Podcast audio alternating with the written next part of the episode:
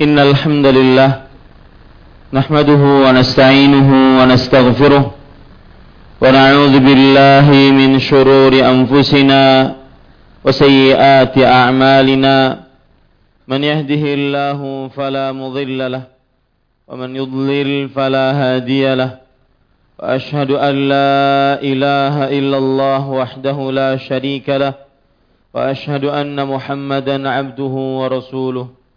يا أيها الذين آمنوا اتقوا الله حق تقاته ولا تموتن إلا وأنتم مسلمون.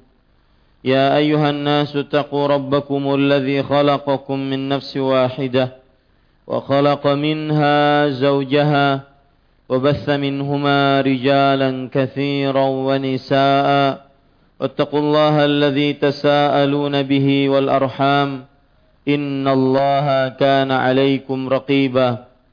يا أيها الذين آمنوا اتقوا الله وقولوا قولا سديدا يصلح لكم أعمالكم ويغفر لكم ذنوبكم ومن يطع الله ورسوله فقد فاز فوزا عظيما. أما بعد فإن أصدق الحديث كتاب الله وأحسن الهدي هدي محمد صلى الله عليه وعلى آله وسلم وشر الأمور محدثاتها وكل محدثة بدعة وكل بدعة ضلالة وكل ضلالة في النار.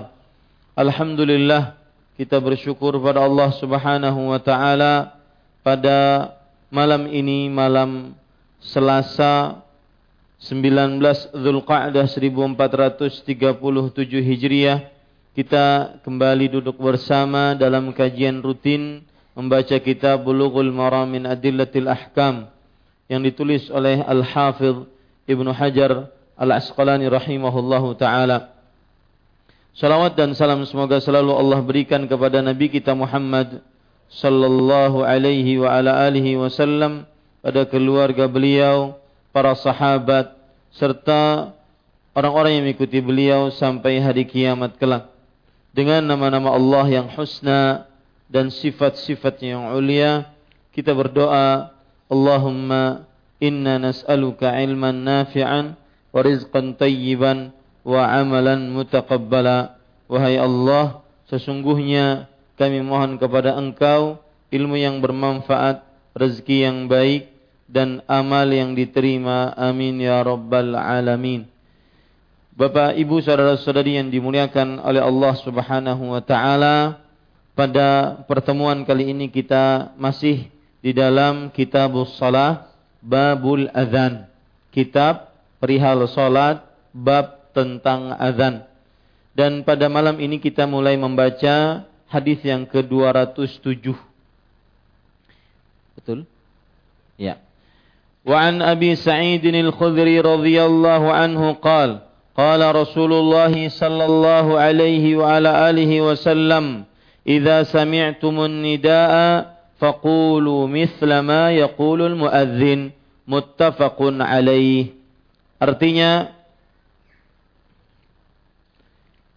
dari Abu Sa'id Al-Khudri radhiyallahu anhu, dia berkata Rasulullah sallallahu alaihi wa ala alihi wasallam bersabda, apabila kamu mendengar azan maka ucapkanlah seperti apa yang diucapkan oleh muazzin. Muttafaqun alaih. Poin pertama dari hadis ini adalah biografi sahabat yang meriwayatkan hadis ini.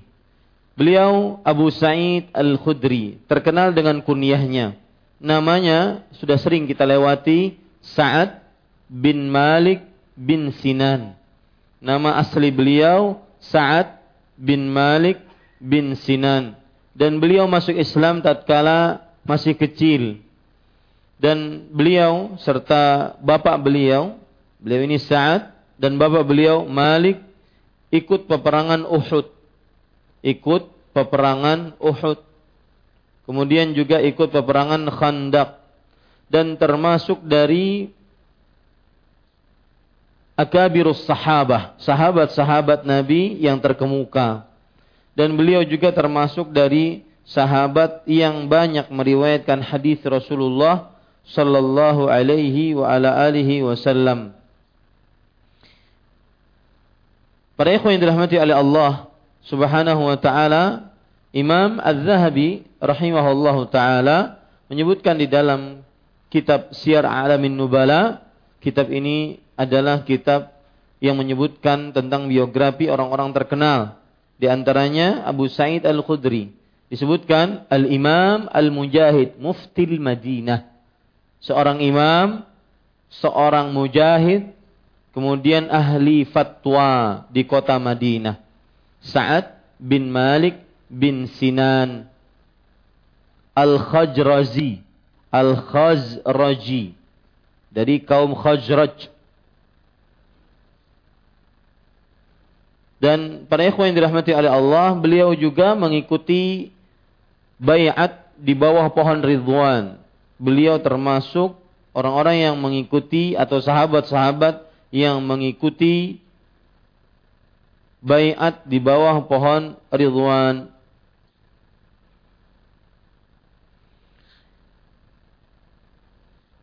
Para ikhwan yang dirahmati oleh Allah Subhanahu wa ta'ala, Abu Sa'id Al-Khudri radhiyallahu anhu meninggal pada tahun ke-74 Hijriah.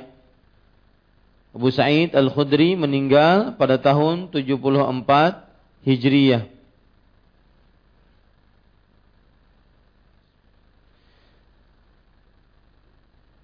Dan beliau meninggal setelah kejadian peperangan Hurrah, yaitu tatkala Ali bin Abi Thalib radhiyallahu anhu memerangi kaum Khawarij. Tatkala Ali bin Abi Thalib radhiyallahu anhu memerangi kaum Khawarij. Itu beberapa hal yang berkaitan dengan Abu Sa'id Al-Khudri radhiyallahu anhu. Beliau meriwayatkan hadis sekitar 1170 hadis. 1170 hadis. Baik, kita lanjutkan poin yang kedua, yaitu makna hadis ini. Perhatikan baik-baik. Dari Abu Sa'id Al-Khudri radhiyallahu anhu. Dan saya sering mengatakan sahabat-sahabat Nabi ada yang terkenal dengan kunyahnya. Terkenal dengan kunyahnya, lebih dikenal kunyahnya dibandingkan namanya. Dan terkadang manusia semestinya, bukan terkadang, manusia semestinya dia memperhatikan apa yang dia tinggalkan kenangan untuk kehidupan setelah matinya. Apakah dia dikenang sebagai orang yang saleh, ataukah dia dikenang sebagai orang yang taleh, orang yang buruk. Bukan berarti kesalehan untuk dikenang, akan tetapi seseorang berusaha semaksimal mungkin tatkala hidupnya menjadi pilar-pilar kebaikan, menjadi pelopor-pelopor kebaikan. Yang diingat hanya kebaikan. Syekh Ibrahim bin Amir Rahayli, beliau sering mengatakan di majelis beliau ini saya duduk bersama beliau sekitar 4 tahun sekian. Beliau ini sering mengatakan di majelis beliau, As-Sa'id man wa'idha bi ghairih. Artinya orang yang bahagia adalah orang yang bisa mengambil pelajaran dari orang lain. Kebalikannya, orang yang sengsara, merana, rugi adalah orang yang diambil pelajaran dari dirinya. Agar tidak seperti dirinya. Tidak seperti Abu Lahab yang lebih mementingkan istrinya dibandingkan imannya kepada Allah. Ini kan buruk. Tidak seperti Fir'aun yang lebih mementingkan kekuasaannya dibandingkan beriman kepada Allah. Akhirnya taubatnya tidak diterima. Tidak seperti Karun yang lebih sombong dengan kekayaannya dibandingkan mensyukurinya. Ini kan buruk semua. Maka as-sa'id man u'idha bi ghairih. Orang yang bahagia adalah orang yang bisa mengambil pelajaran dari orang-orang yang terdahulu, sehingga dia tidak menjadi orang tersebut yang dicontohkan dengan keburukannya. Maka bukan berarti seperti yang saya sebutkan tadi, seseorang semestinya dia dikenang dengan kebaikannya. Bukan berarti dia beramal untuk orang lain. Bukan. Bukan berarti dia beramal riya. Bukan. Akan tetapi setelah matinya, dia tetap dikenang sebagai ahlus salah wal islah, sebagai orang yang baik dan orang yang mengadakan perbaikan. Ketika si fulan meninggal misalkan, Masya Allah si fulan meninggal, kalau seandainya dia ada di antara kita, niscaya kita akan mendapatkan nasihat-nasihat emas dari dirinya. Nah, seperti itu yang saya maksud. Bukan berarti seseorang beramal untuk dikenang, tetapi gajah mati meninggalkan gading, harimau mati meninggalkan belang. Seperti itu. Jangan yang dikenang dari seseorang hanya keburukannya. Ini sangat-sangat buruk. Bahkan dia adalah pelopor keburukan. Seperti misalkan Qabil. Rasulullah sallallahu alaihi wasallam menyatakan bahwasanya tidak ada darah yang tertetes di dunia illa wa Qabil kiflan min damih. Kecuali Qabil akan menjadi penanggung jawab atas darah yang tertetes tersebut. Maka hati-hati. Abu Sa'id Al-Khudri terkenal dengan kunyahnya. Ya, terkenal dengan kunyahnya. Yang kita bisa ambil pelajaran dari situ adalah seseorang semestinya terkenal dengan kebaikannya, dengan memelopori kebaikan, bukan malah menjadi pelopor keburukan, maksiat, penentangan terhadap Allah, malas beribadah, ataupun semangat mengerjakan maksiat. A'udzubillah. Baik, dari Abu Sa'id Al-Khudri radhiyallahu anhu, dia berkata Rasulullah sallallahu alaihi wa alihi wasallam bersabda. Ini berarti sabda Rasul. Dan kita tahu hadis Nabi itu ada tiga macam. Berupa sabda, ucapan Rasulullah sallallahu alaihi wasallam yang langsung, ataupun perbuatan.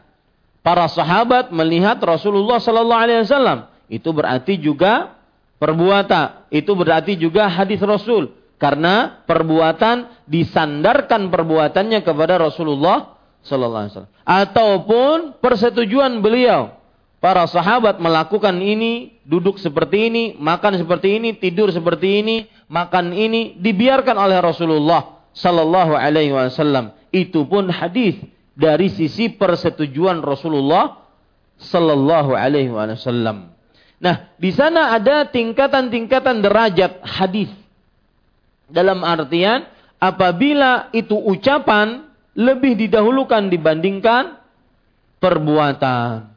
Apabila itu perbuatan lebih didahulukan dibandingkan persetujuan. Bahkan para ulama, saya sudah ungkap ini, persetujuan Rasulullah sallallahu alaihi wasallam tidak dapat menjadi sebuah sunnah kecuali dengan adanya isyarat ucapan ataupun perbuatan. Ya, ini para ikhwan yang dirahmati oleh Allah. Jadi saya menjelaskan ini untuk apa? Untuk bahwa kalau nanti ada di dalam hadis Rasul yang berupa ucapan Rasulullah sallallahu alaihi wasallam langsung, itu lebih didahulukan dibandingkan hanya sekedar sahabat menceritakan tentang perbuatan beliau. Contoh misalkan, Nabi Muhammad sallallahu alaihi wasallam melarang untuk menghadap ke kiblat tatkala buang air kecil atau besar. Ternyata beliau di rumah Maimunah radhiyallahu anha wardaha, wa akhzallah man sabbaha wa qalaha, beliau menghadap dan membelakangi kiblat. Nah, ini kan perbuatan Rasulullah sallallahu alaihi wasallam, sedangkan di sana ada sabda Rasulullah sallallahu alaihi wasallam. Kemudian juga hadis Rasul sallallahu alaihi wasallam misalkan, la yashrabanna ahadukum qa'iman. Hadis riwayat Muslim.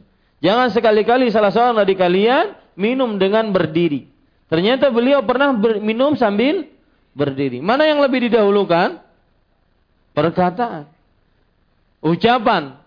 Lalu perbuatannya gimana, Ustaz? Perbuatannya mungkin ada keperluan, mungkin dibolehkan tatkala sangat-sangat memerlukan, dan semisalnya. Itu maksud saya.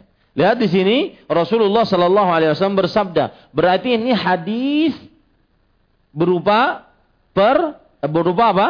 Ucapan, atau dalam bahasa Arabnya qauliyah, berupa ucapan. Dan hadis yang berupa qauliyah, ucapan, lebih didahulukan daripada hadis yang berupa perbuatan. Dalam bahasa Arabnya fi'liyah. Rasulullah sallallahu alaihi wasallam bersabda, apabila kamu mendengar azan. Para ikhwah dirahmati oleh Allah Subhanahu wa taala, kata mendengar yaitu mendengar di sini mendengar langsung.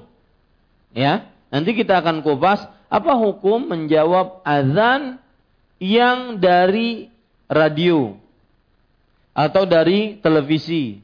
Karena yang dimaksud dengan mendengar di sini adalah mendengar langsung. Muadzinnya mengucapkan azan live pada waktu itu. Langsung pada waktu itu. Dia menjawabnya. Apabila kamu, kata-kata kamu di sini umum. Ya, garis bawahi itu baik-baik.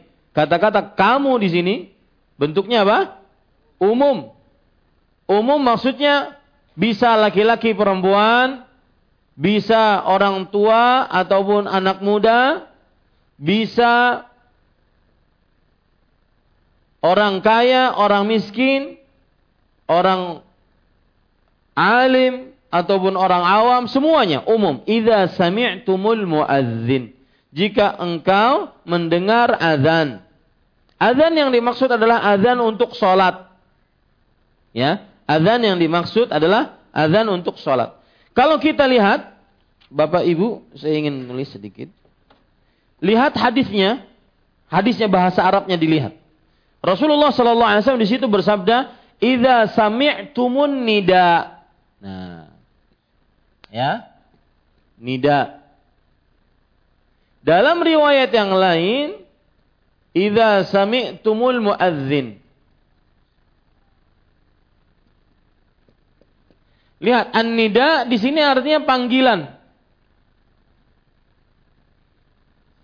Dijelaskan kata panggilan ini adalah yang dimaksud panggilan untuk apa?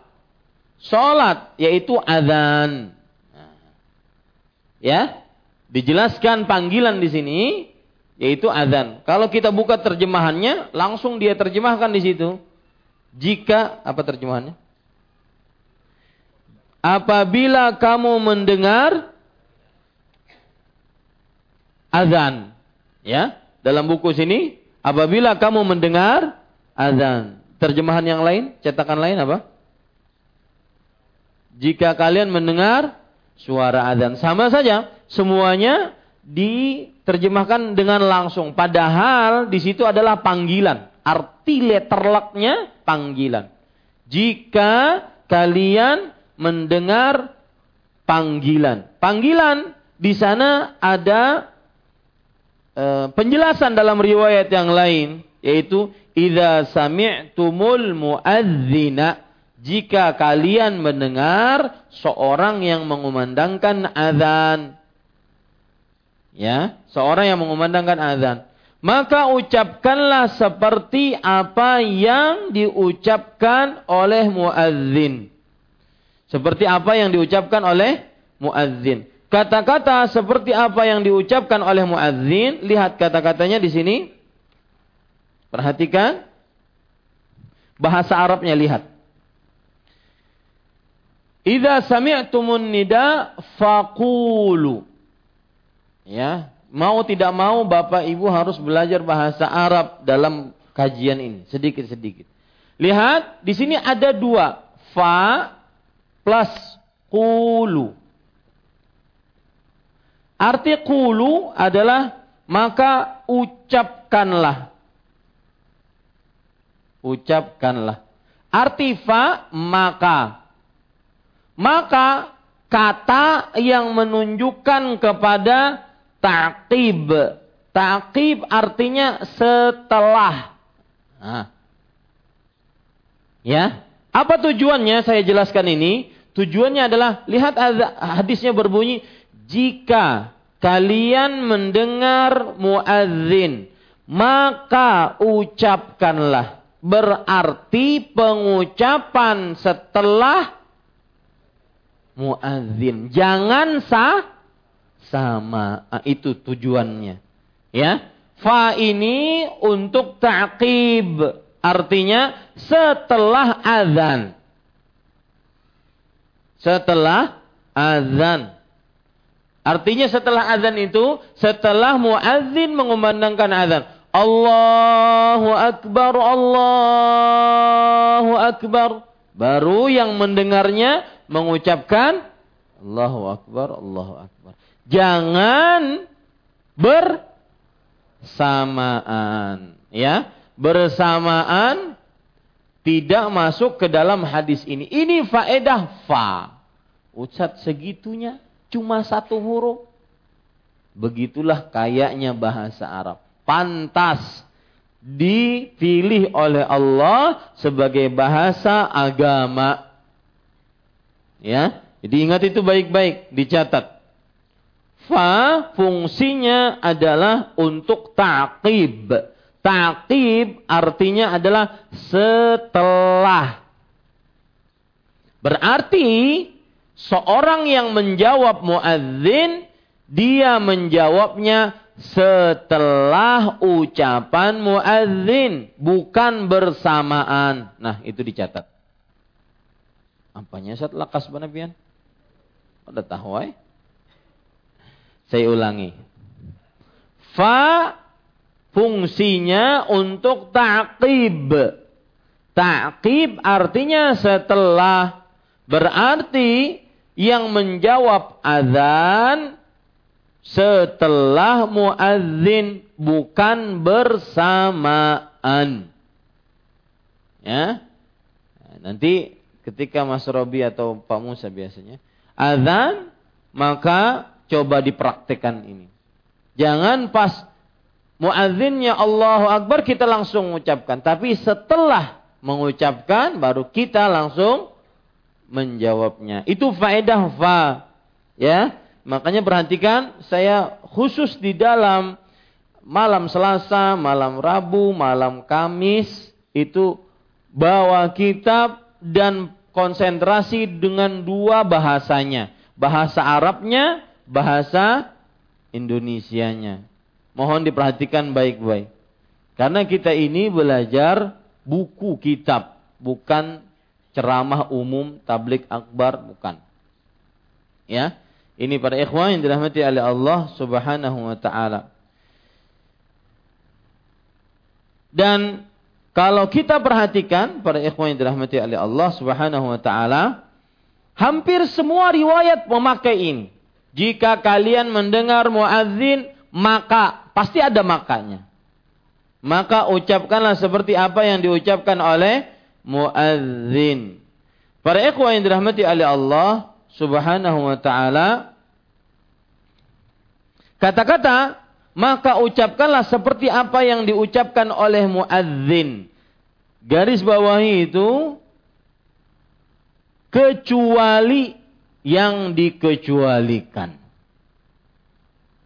Kecuali yang dikecualikan. Berarti kalau kita ambil secara zahirnya, maka ucapkanlah seperti apa yang diucapkan oleh muadzin, berarti dari awal harus mengikutinya. Nah, tetapi di sana ada penjelasan bahwa ketika ucapan hayya 'alas shalah dan hayya 'alal falah, maka tidak mengucapkan seperti yang diucapkan, tetapi mengucapkan la haula wala quwata illa billah. Berarti di sini harus digarisbawahi. Maka ucapkanlah seperti apa. Seperti apa itu digarisbawahi. Kecuali yang dikecualikan. Kecuali yang dikecualikan oleh syariat. Yaitu ucapan hayya 'alas shalah. Tidak diucapkan seperti yang diucapkan oleh muadzin. Karena nanti ada pendapat dari sebagian ulama fikih. Loh, Rasulullah kan mengajarkan ucapkan seperti apa yang ucapkan. Maka hayya 'alas shalah pun mengucapkan juga hayya 'alas shalah. Cuma setelah, misalkan, coba siapa? Mas Robi mana? Nah, yang biasa azan mana? Kededah hadir. Mbak Musa, coba ucapkan hayya 'alas shalah. Kita ingin contohnya. Nah, semestinya, ya, menurut sebagian ulama, kita setelah kita mendengar beliau mengucapkan hayyalas salah, kita berdasarkan, maka ucapkanlah seperti apa yang diucapkan, kita pun mengucapkan hayya ala salah. Barulah haula wala quwata illa billah. Paham? Paham? Ya? Coba sekali lagi. Hayya ala salah. Hayya ala salah. La haula wala quwwata illa billah. Apa dalilnya? Dalilnya ini. Ucapkanlah seperti apa yang diucapkan oleh muadzin tersebut. Baru nanti ada hadisnya yang lain, bahwa setelah mengucapkan hayya ala salah sebagaimana diucapkan oleh muadzin, maka ucapkanlah la haula wala quwwata illa. Mulai Ustaz bingung. Banyak mana pendapatnya fikih ini? Maka dalam urusan fikih kita harus berlapang-lapang dada, jangan mudah-mudah mengatakan bid'ah bendo. A'udzubillah. Hati-hati para ikhwan. Ini para ikhwan yang dirahmati oleh Allah Subhanahu wa taala. Dan saya mendengar, hati-hati ya, nanti saya akan juga akan berbicara masalah ini. Hati-hati, kadang-kadang sebagian orang itu menjawab fatwa itu dengan syahwat. Ya, saya sudah menasihati beberapa waktu yang lalu bahwa berfatwa itu kadang ada syahwatnya. Ya, maka ada beberapa orang yang kemudian menutup diri, yang mungkin dulunya sering kalau ditanya tentang agama tidak mengalihkan kepada ustadznya, tetapi langsung dijawab. Tapi ada yang sampai saat sekarang masih saja suka-suka menjawab. Jangan ya akhi. Urusan kita dosa dengan Allah saja banyak sekali kita pertanggungjawabkan nantinya. Bagaimana nanti kalau seandainya kita suka-suka berfatwa. Makanya Pak, perkataan yang paling indah tatkala ditanya tentang agama, saya tidak tahu. Oh itu benar-benar yang syarihus sadr. Hati akan tenang. Saya tidak tahu. Kita nggak dituntut untuk jawab semua pertanyaan. Hah? Perhatikan jamaah masjid Imam Syafi'i. Jangan sedikit-sedikit haram. Apalagi pakai pinanya. Pinanya haram. Kenapa pinanya? Alhamdulillah.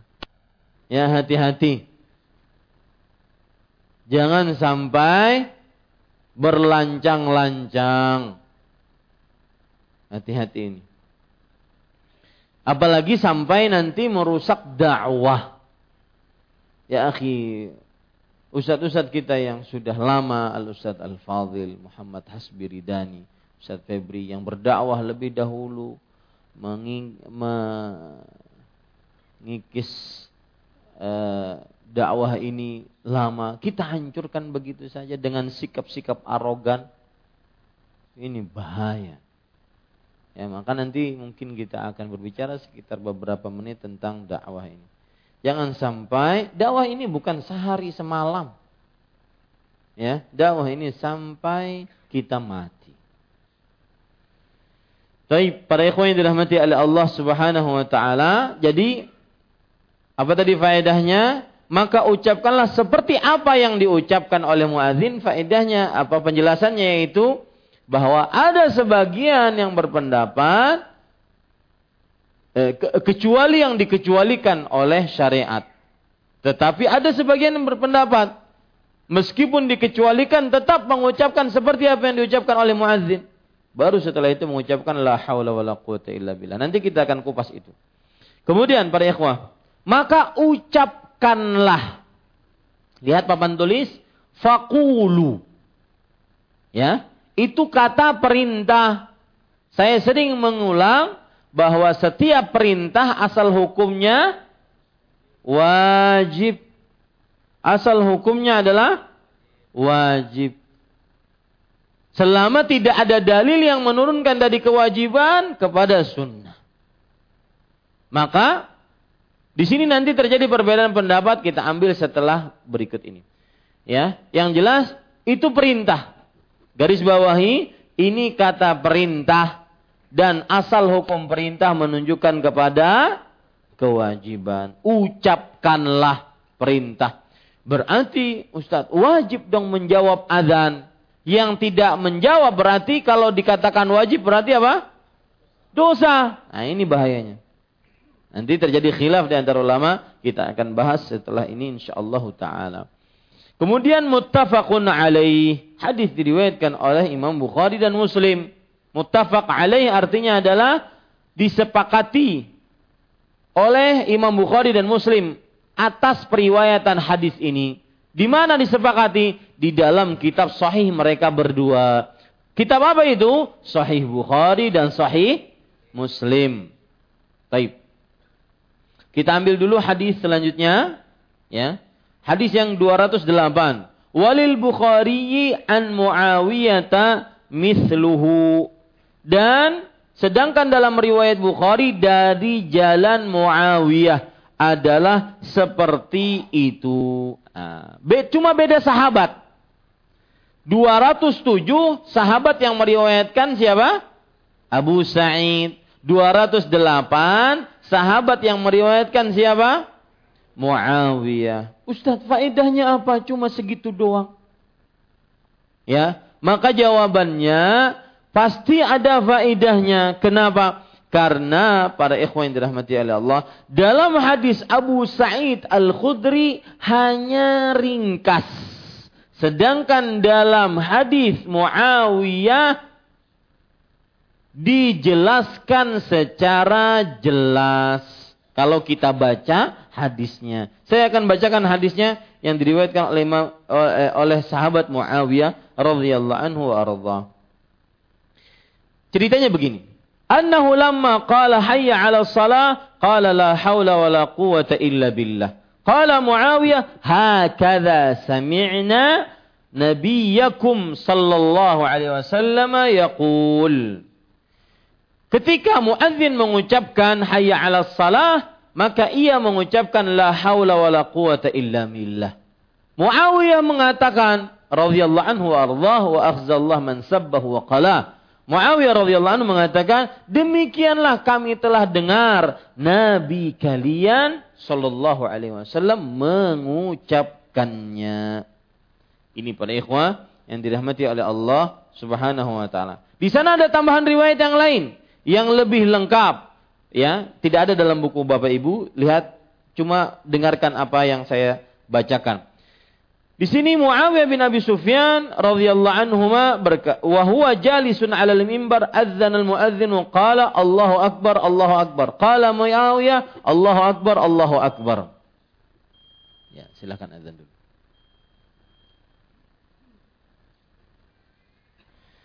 Ya, kita lanjutkan. Saya bacakan hadisnya.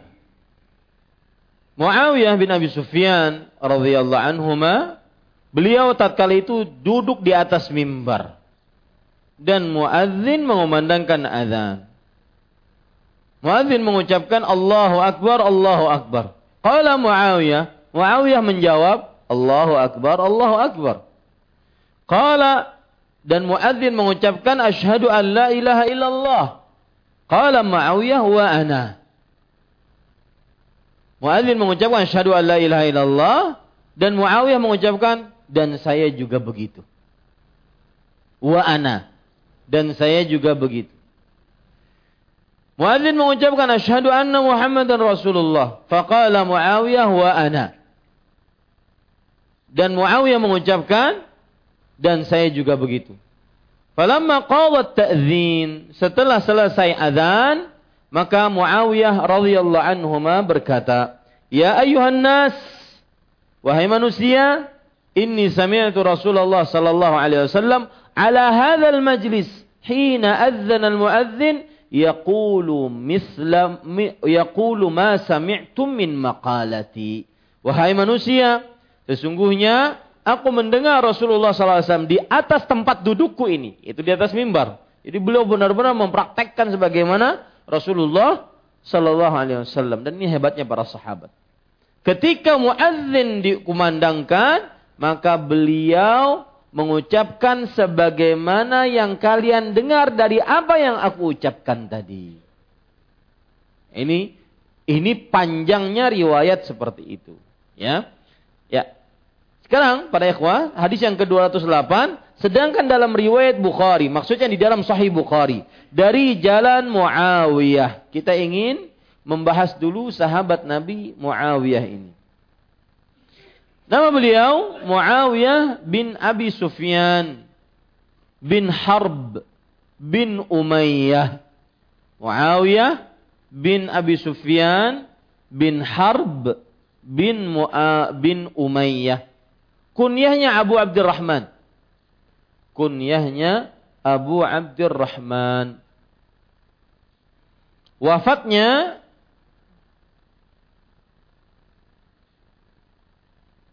Tahun 60 Hijriah. Umur beliau 78 tahun. Meninggal di kota Damaskus.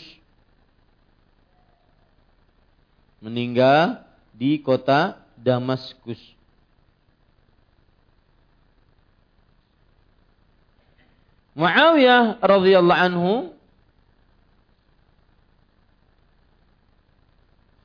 sering dihina oleh orang-orang Syiah Rafidhah.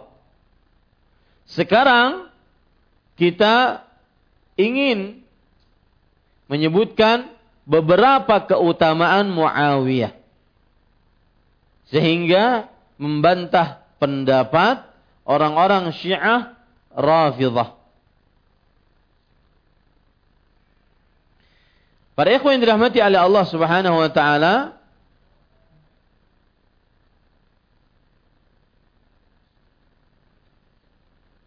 yang pertama, Muawiyah adalah sahabat Rasulullah sallallahu alaihi wasallam. Yang kedua, Muawiyah radhiyallahu anhu wa ardhahu akhzallahu man sabbahu wa qala adalah kutabul wahyi atau katibul wahyi, penulis wahyu Rasul, wahyu yang disampaikan oleh Rasulullah sallallahu alaihi wa ala alihi wasallam.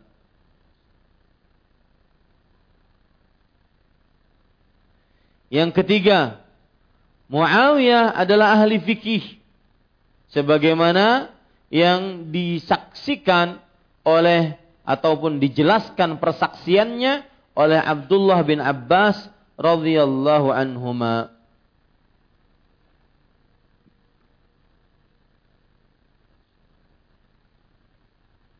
Lihat perkataan Abdullah bin Mubarak di dalam kitab Wafayatul A'yan yang ditulis oleh Ibnu Khallikan. Abdullah bin Mubarak ditanya, ayyuhuma afdal, Muawiyah bin Abi Sufyan am Umar bin Abdul Aziz? Siapa yang lebih utama, Muawiyah bin Abi Sufyan atau seorang tabi'i radhiyallahu anhu? Muawiyah radhiyallahu anhu sahabat Rasulullah, atau seorang tabi, Umar bin Abdul Aziz? Maka Abdullah bin Mubarak menjawab, wallahi, demi Allah, innal ghubara alladhi dakhala fi anfi Muawiyah ma'a Rasulillah sallallahu alaihi wasallam afdalu min Umar bi alfi marrah. Demi Allah, debu yang masuk ke dalam hidung Muawiyah bin Abi Sufyan radhiyallahu anhuma wa ardhahuma wa akhzallahu man sabbahuma wa qalahuma lebih utama dibandingkan 1000 Umar bin Abdul Aziz. Debunya yang masuk ke dalam hidung Muawiyah radhiyallahu anhuma ketika berjihad bersama Rasulullah sallallahu alaihi wasallam lebih utama dibandingkan 1000 Umar bin Abdul Aziz. Kemudian Abdullah bin Mubarak mengatakan, "Shalla Muawiyah khalfa Rasulillah sallallahu alaihi wasallam." فقال سمع الله لمن حمده فقال معاوية ربنا ولك الحمد فما بعد هذا. Kata, lihat fikihnya seorang ulama salaf. Abdullah bin Mubarak mengatakan, Muawiyah salat di belakang Rasulullah sallallahu alaihi wasallam. Kemudian Rasulullah ketika mengangkat i'tidal mengucapkan sami'allahu liman hamidah. Allah mendengar siapa yang memuji Allah. Maka Muawiyah pun mengangkat, Rabbana walakal hamdu, wahai Rabb kami, hanya pujian untukmu. Lalu setelah ini mau apa lagi? Yang mengimami Rasulullah dan mengucapkan sami'allahu liman hamid. Artinya itu doa dari Rasulullah sallallahu alaihi wasallam. Allah akan mendengar doa orang yang memujinya. Yang menjadi makmumnya Muawiyah karena sahabat Rasulullah sallallahu alaihi wasallam. Dan Muawiyah radhiyallahu anhu mengatakan, "Rabbana walakal hamd." Wahai Rabb kami, segala puji hanya milikmu. Maka para ikhwan yang dirahmati oleh Allah Subhanahu wa ta'ala, sangat tercela orang yang menghina Muawiyah radhiyallahu anhu. Tambahan lagi, Muawiyah adalah raja pertama dalam Islam. Wa afdalul muluk ba'dal khulafa. Dan seutama-utama raja setelah para khalifah.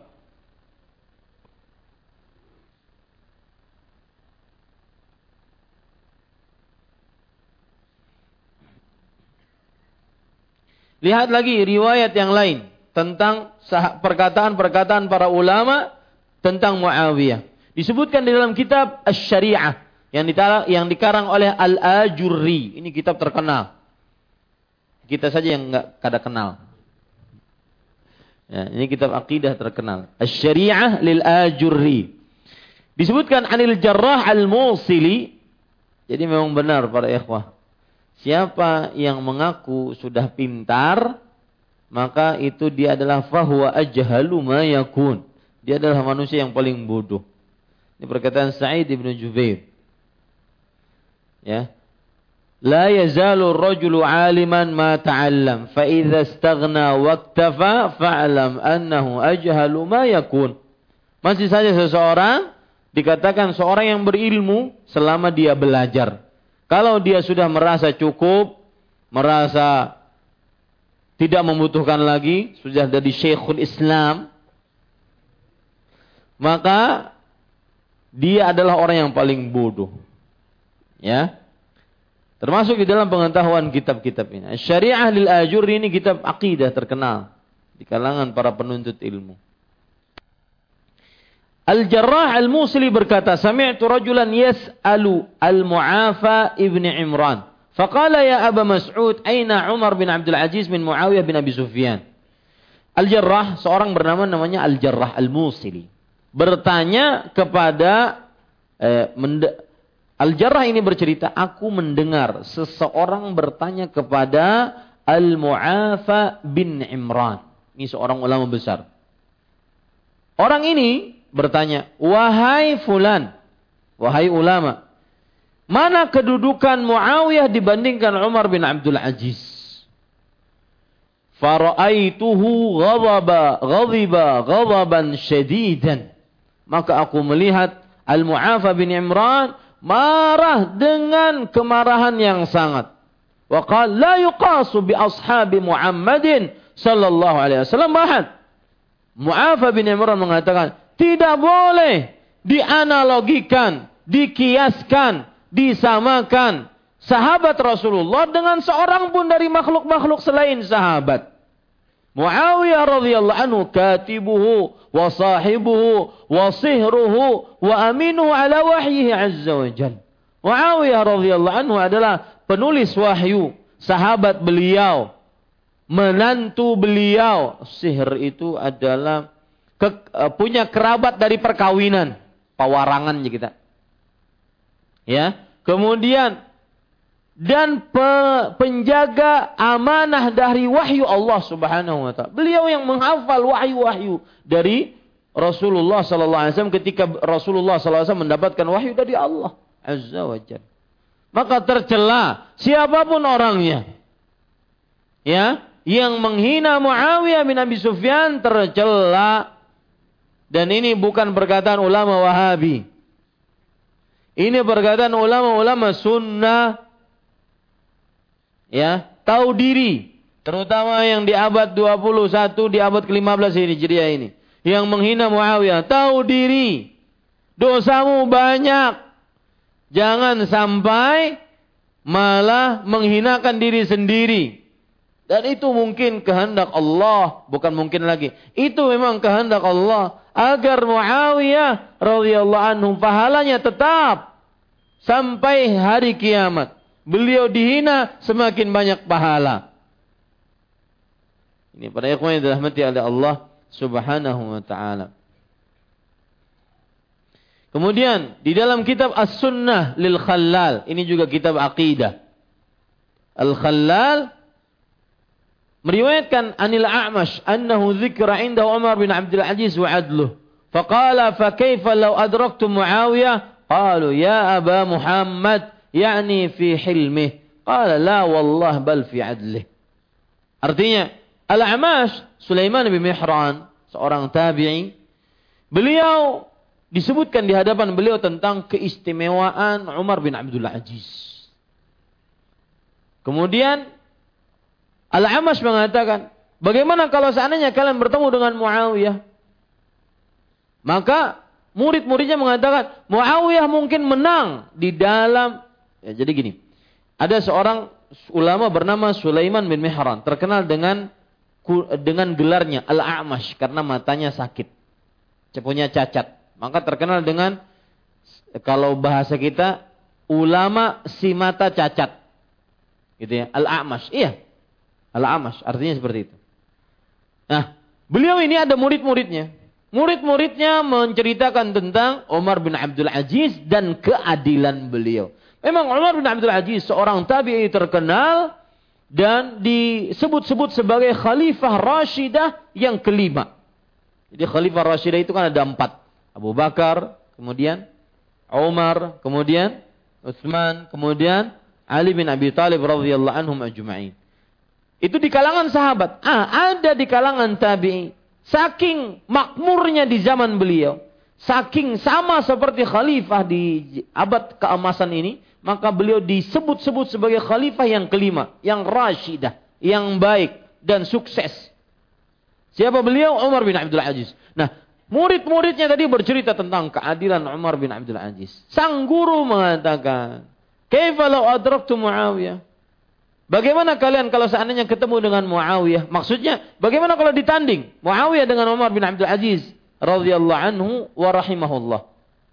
Maka murid-muridnya mengatakan Muawiyah mungkin lebih tinggi dari sisi kesabarannya.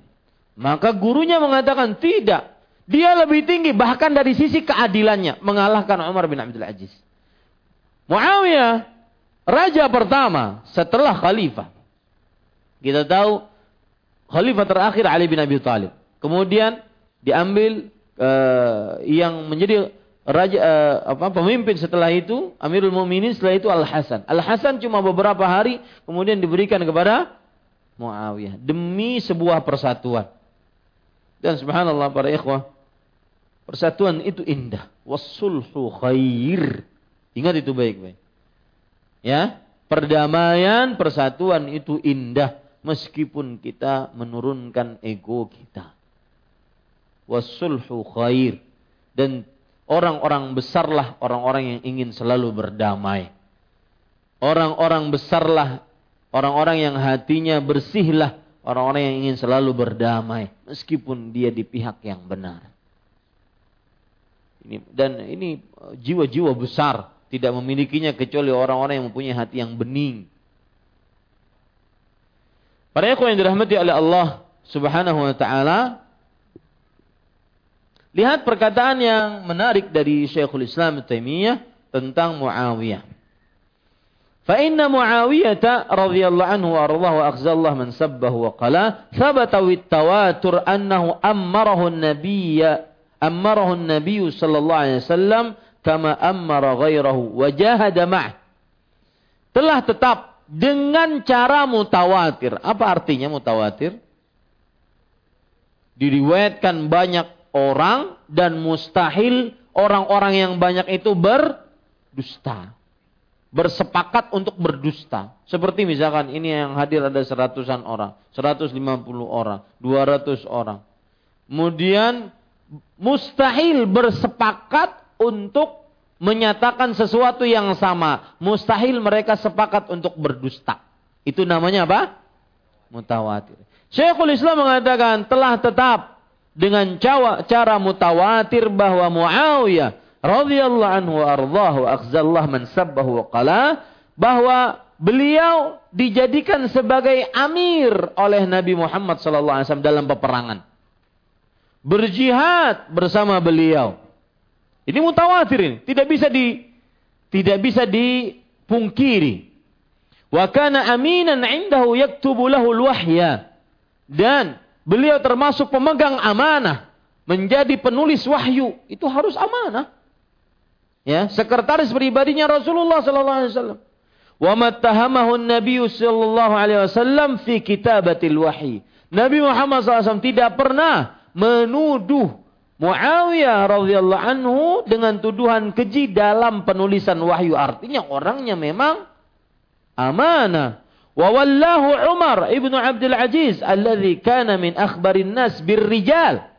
Dan Umar bin Abdul Aziz menjadikan beliau sebagai wali, sebagai pemimpin di sebuah daerah, itu di kota Damaskus. Dan Umar bin Abdul Aziz paling tahu siapa yang orang yang tidak cocok, siapa yang paling cocok sebagai wali, sebagai pemimpin di sebuah daerah. Waqad daraballahu al-haqqa 'ala lisanihi wa qalbihi wa lam yattahimhu fi wilayatihi. Dan Allah telah menyebutkan di dalam lisannya Umar dan di dalam perkataannya Umar kebenaran. Tetapi tetap beliau menjadikan Muawiyah sebagai pemimpin di zaman beliau, sebagai amir di zaman beliau, menunjukkan pilihan Umar tidak salah. Ini para ikhwan.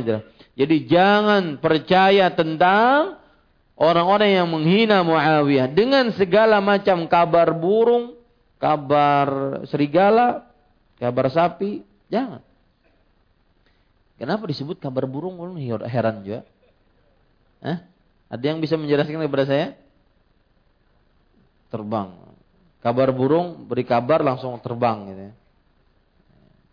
Ini para ikhwan yang dirahmati oleh Allah subhanahu wa ta'ala.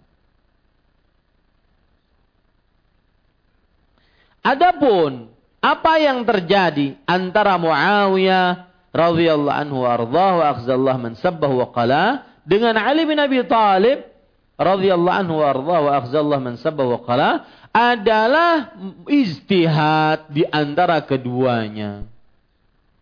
Masing-masing mengambil pendapat. Dan orang yang berijtihad, kata Rasul sallallahu alaihi wasallam, "Idza ijtahada al-hakim fa asaba falahu ajran." Wa in akhta falahu ajrun wahid. Jika seorang hakim beristihad dan dia benar dalam istihadnya, dalam hukumnya, maka dia dapat dua pahala. Pahala usaha mencari kebenaran dan pahala kebenaran itu sendiri. Jika dia salah, dia dapat satu pahala. Pahala yaitu berusaha untuk mencari kebenaran. Maka para ikhwah, Ali bin Abi Thalib berijtihad bahwasanya sepeninggal Uthman bin Affan maka kita tenteramkan dulu kaum muslimin. Dan para ulama bersepakat, ulama Ahlus Sunnah hampir sepakat bahwa Ali bin Abi Thalib benar dalam masalah ini. Sedangkan Muawiyah berijtihad bahwa cari dulu siapa pembunuhnya Uthman. Begitu ceritanya. Ya? Paham ceritanya? Ali bin Abi Thalib mengatakan tentramkan dulu, kita nanti mencarinya. Dan sampai saat ini, sampai detik ini tidak tahu siapa yang membunuh langsung dengan tangannya Uthman bin Affan radhiyallahu anhu wa ardhah.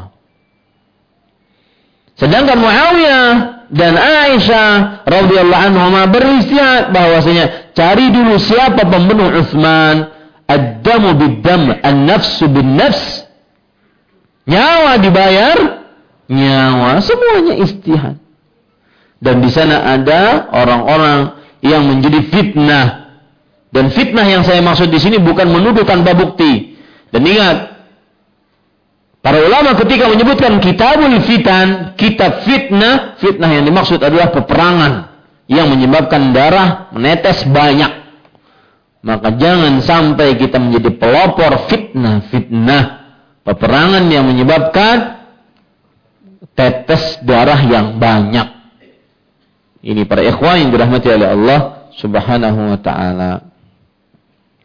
Itu Muawiyah radhiyallahu anhu wa ardhahu wa akhzallah man sabbahu wa qala. Baik. Kita kembali ke buku kita. Hadis yang ke-209. ولمسلم أن عمر رضي الله عنه في فضل القول كما يقول المؤذن كلمة كلمة سوى الحيعلتين فيقول لا حول ولا قوة إلا بالله. Hadis ke-209 dan dalam riwayat Muslim dari jalan Umar radhiyallahu anhu tentang keutamaan mengucapkan kalimat per kalimat sebagaimana yang diucapkan oleh muadzin kecuali kalimat hayya 'alas salah dan hayya 'alal falah, maka orang yang mendengarnya hendaknya mengucapkan la haula wala quwwata illa billah, tidak ada daya dan upaya kecuali dengan izin Allah Subhanahu wa taala. Para ikhwah dirahmati oleh Allah, dan di dalam riwayat Muslim, maksudnya Muslim di sini adalah dalam riwayat Imam Muslim, ya, bukan Muslim artinya seorang Muslim, bukan. Seorang imam Muslim. Namanya siapa? Muslim bin Hajjaj bin Muslim An-Naisaburi. Muslim bin Hajjaj bin Muslim An-Naisaburi. Naisaburi itu dari mana? Persia. Ya? Atau Tajikistan, Kazakistan, ya, sekitar itu, yang ada Tantannya itu, ya, bukan orang Arab. Muslim bin Hajjaj bin Muslim An-Naisaburi. Taib. Beliau mempunyai kitab namanya Sahih Muslim, kitab yang paling sahih setelah Sahih Bukhari. Nah, itu maksudnya. Dan dalam riwayat Muslim dari jalan Umar.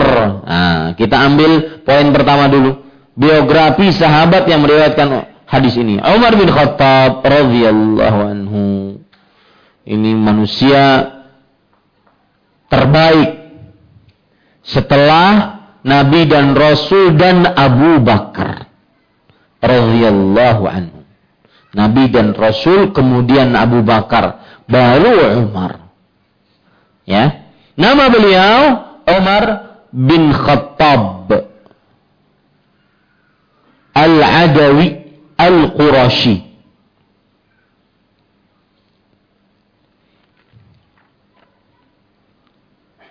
Dan kita mendengar nama Umar ini sudah terkenang syaja'ahnya, keberaniannya. Saya dulu ada punya teman, dia kelahiran anak, dikasih nama anaknya Ukashah. Ukashah ternyata secara bahasa nama artinya adalah spider, laba-laba. Bujuran si anaknya suka naik-naik. Ya, Ukasha. Ini para ikhwan yang dirahmati oleh Allah Subhanahu wa taala. Baik, Umar bin Khattab Al-Adawi Al-Qurashi. Gelar beliau Al-Faruq. Kenapa disebut Al-Faruq? Karena beliau yang membedakan yang hak dan batil.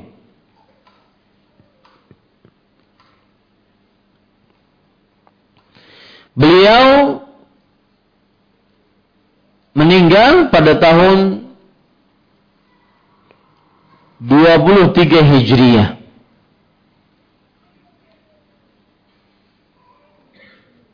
Dan keutamaan dari Umar bin Khattab radhiyallahu anhu sangatlah banyak. Saya sebutkan beberapa keutamaan dari Umar bin Khattab radhiyallahu anhu. Yang pertama, ini saya ambilkan dari beberapa hadis sahih, ya, tentang keutamaan Umar bin Khattab radhiyallahu anhu.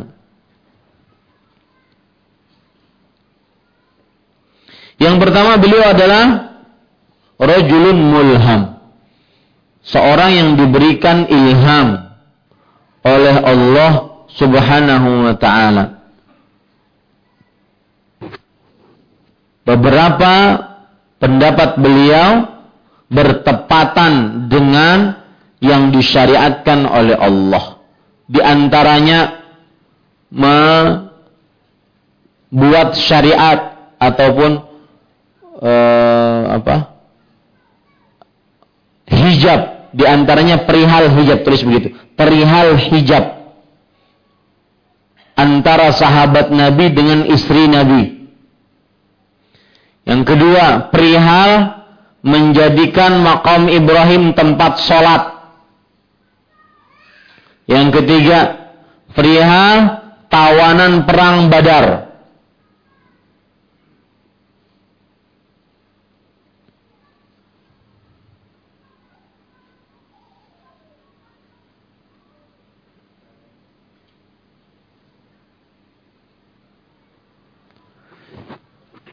Beliau masuk Islam pada tahun ke-6 dari kenabian, bukan dari hijriah, jangan salah.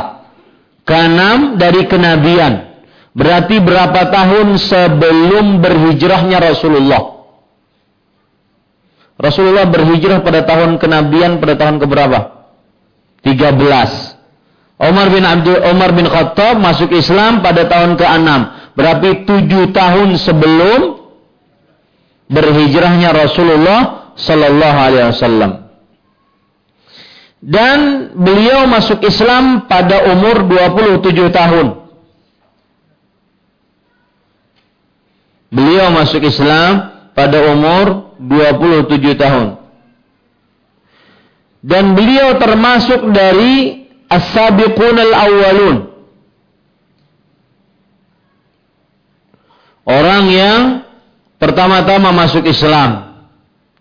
Dan beliau termasuk dari orang-orang yang dijamin oleh Rasulullah sallallahu alaihi wasallam masuk ke dalam surga.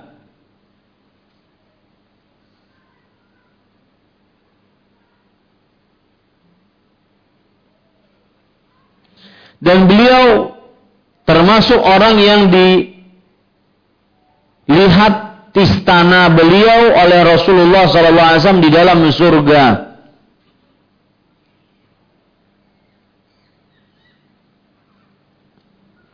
Dan beliau ditakuti oleh syaitan.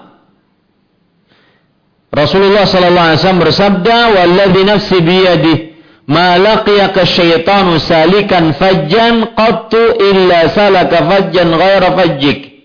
Demi jiwaku yang berada di tangannya, wahai Umar, tidaklah syaitan bertemu denganmu menjalani sebuah jalan, kecuali syaitan akan menjalani jalan yang lain selain jalanmu.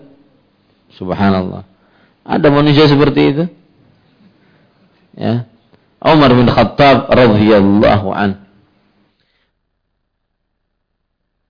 Khattab radhiyallahu anhu. Dan anehnya orang-orang Syiah Rafidhah menghinanya. Jadi benar-benar keblinger di bawah hawa nafsu. Hadis-hadis sahih ini mau dikemanakan. Maka ihmadillah ala ni'matil hidayah.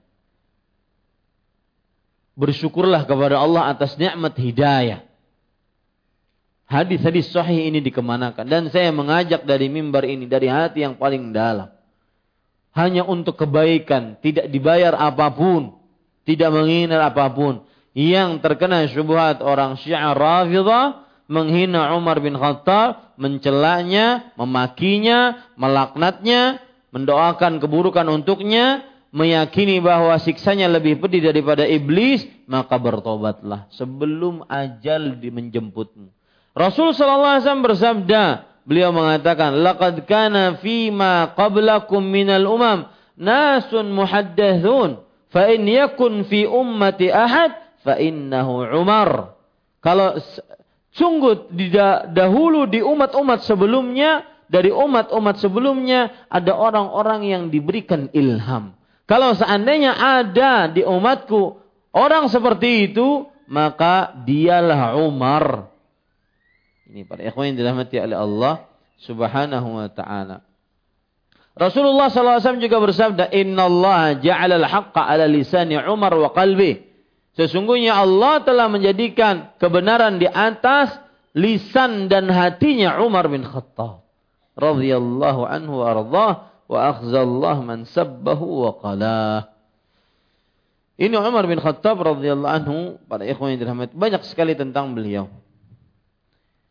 Tentang keutamaan. Nah, ini perhatikan, saya bacakan dari awal, perhatikan terjemahannya. Dan dalam riwayat Muslim dari jalan Umar bin Khattab tentang keutamaan mengucapkan kalimat per kalimat. Apa maksudnya? Saya ingin nanya kepada Bapak Ibu. Mungkin yang sudah ngantuk-ngantuk biar hilang ngantuknya. Apa maksudnya? Tentang keutamaan mengucapkan kalimat per kalimat. Apa maksud keutamaan di sini? Sebagaimana yang diucapkan oleh muadzin. Maksudnya begini. Ada hadis dari Umar bin Khattab. Yang di dalam hadis itu menyebutkan tentang keutamaan. Orang yang menjawab azan. Nah, keutamaannya ini di sini nggak disebutkan. Paham maksud saya? Itu yang ingin saya tuju. Di dalam riwayat ini keutamaannya disebutkan. Coba baca dari awal. Dan dalam riwayat Muslim dari jalan Umar tentang keutamaan mengucapkan kalimat per kalimat sebagaimana diucapkan oleh muadzin, kecuali kalimat hayya 'alas salah dan hayya 'alal falah, maka orang yang mendengarnya hendaknya mengucapkan la haula wala quwata illa billah, tidak ada daya dan upaya kecuali dengan izin Allah. Ada keutamaannya? Ada penyebutan keutamaan di sini? Enggak ada. Makanya Imam Ahmad bin Ali Ibnu Hajar, beliau di sini dikoreksi oleh sebagian ulama. Kata para ulama, kenapa Al Hafidz Ibnu Hajar tidak menyebutkan seluruh hadisnya? Hanya ringkasan, ini kan ringkasan. Saya baca lagi ya. Dan dalam riwayat Muslim dari jalan Umar radhiyallahu anhu tentang keutamaan. Tentang kata-kata tentang itu menunjukkan ringkasan. Keutamaan mengucapkan kalimat per kalimat sebagaimana yang diucapkan oleh muadzin. Maksudnya keutamaan menjawab muadzin. Kalimat per kalimat. Apa keutamaannya? Kita akan tahu kalau kita baca hadisnya secara lengkap. Saya bacakan hadisnya secara lengkap. Hadis riwayat Muslim. Umar bin Khattab radhiyallahu anhu berkata, qala Rasulullah sallallahu alaihi wasallam, Rasulullah sallallahu alaihi wa alihi wasallam bersabda, "Idza qala al-muadzin." Enggak ada dalam buku Bapak Ibu sekalian. Perhatikan saya saja. Ya. Mudah-mudahan pian enggak ada munyak melihat ulun.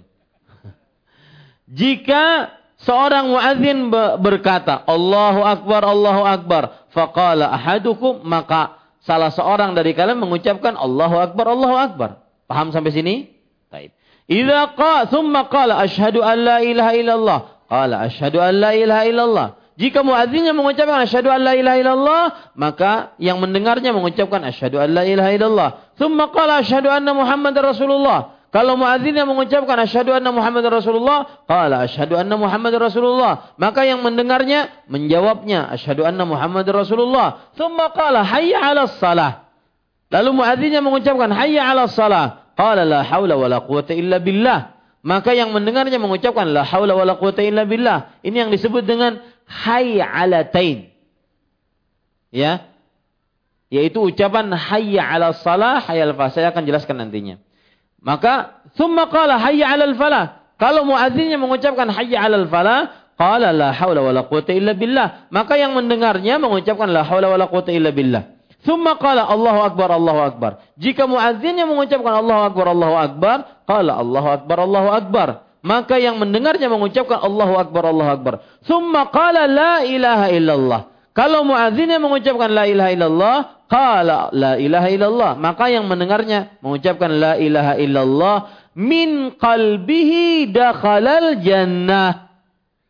Jika dia mengucapkannya itu dari hatinya, maka niscaya masuk surga. Ini keutamaannya.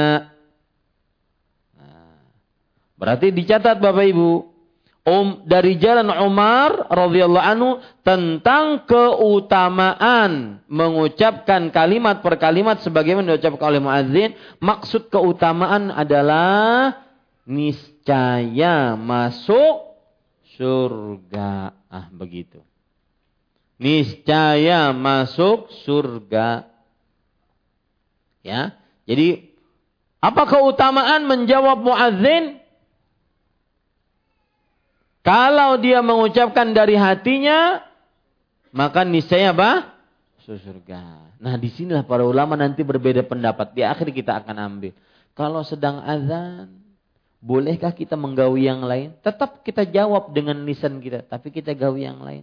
Menjawab SMS-k, ya, menjawab WhatsApp-k, apalagi ustadznya lagi kuciak-kuciaknya sibuk lawan handphone.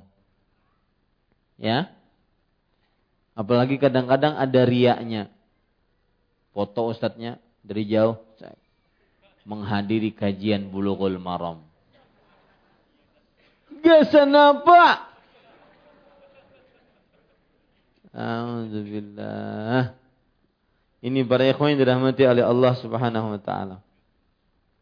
Pintar-pintar Pak menyembunyikan amal. Wallahi itu yang akan bermanfaat nanti di akhirat. Yauma tublas sarai. Pada hari yang amalan-amalan rahasia akan diperlihatkan. Amalan yang dilihat manusia, mau tidak mau secuil pun ada. Siwa itu artinya kecuali. Bahasa Banjar siwa ada juga lah. Hah? Kiwa. Siwa. Siwah. Siwah itu artinya takipai. Ya. Siwa. Ini bahasanya kecuali. Ya, kecuali lihat Arabnya al-hay alatain. Nah, saya akan jelaskan ini. Al-hay alataini. Hay ala ini diambil dari kata-kata hayya ala. Nah, ya, hay ala sama dengan kalau bahasa Indonesianya hay ala. Ya, sama dengan basmalah. Ya, diambil dari kata bismillah.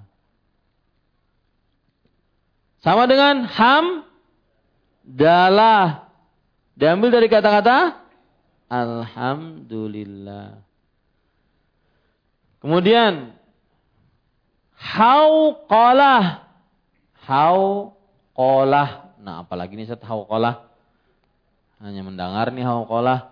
Hauqalah ucapan la haula wala quwata illa billah. Ya, hauqalah. La haula wala quwata illa billah. Ada lagi hailalah. Ucapan apa? La ilaha illallah. Nah, ini semua istilah-istilah yang ada dalam bahasa Arab. Ya.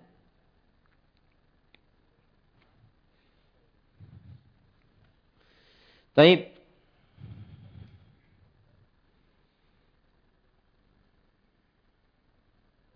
Kemudian para ikhwan yang dirahmati oleh Allah Subhanahu wa taala, di sini disebutkan kecuali kalimat hayya 'alas shalah, hayya 'alal falah. Itu terjemahannya begitu. Kecuali hayya 'alatain. Hayya 'alatain maksudnya adalah dua kalimat yang di depannya hayya 'ala.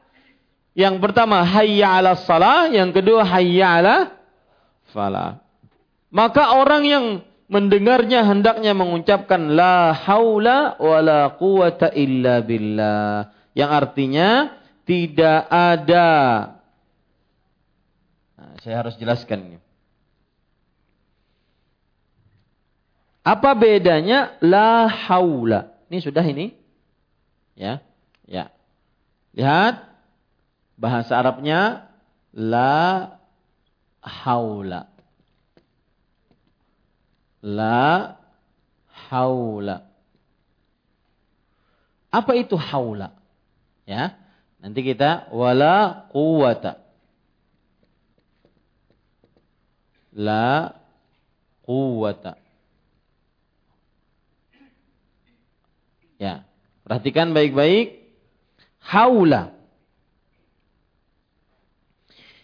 Para ikhwan yang dirahmati oleh Allah, maksud haula adalah gerakan. Makanya diterjemahkan di sini daya, gerakan. Tidak ada gerakan, tidak ada bisa juga maksudnya haula kemampuan, daya, sama itu. Tidak ada gerakan, tidak ada kemampuan, tidak ada daya. Itu semua arti apa? Haul, haula. La haula. Tidak ada gerakan, tidak ada kemampuan, tidak ada daya. Wala quwata. Quwata artinya kekuatan. Ya. Kekuatan untuk mengerjakan ketaatan kepada Allah. Nah, itu catat. Tidak ada kekuatan untuk mengerjakan ketaatan kepada Allah kecuali dengan pertolongan Allah. Kecuali dengan pertolongan Allah Subhanahu wa ta'ala. Para ikhwah yang dirahmati oleh Allah, ucapan la haula wala quwata illa billah ini ucapan agung. Saya akan sebutkan beberapa hadis tentang keutamaan ucapan la haula wala quwata illa billah. Hadis yang pertama yaitu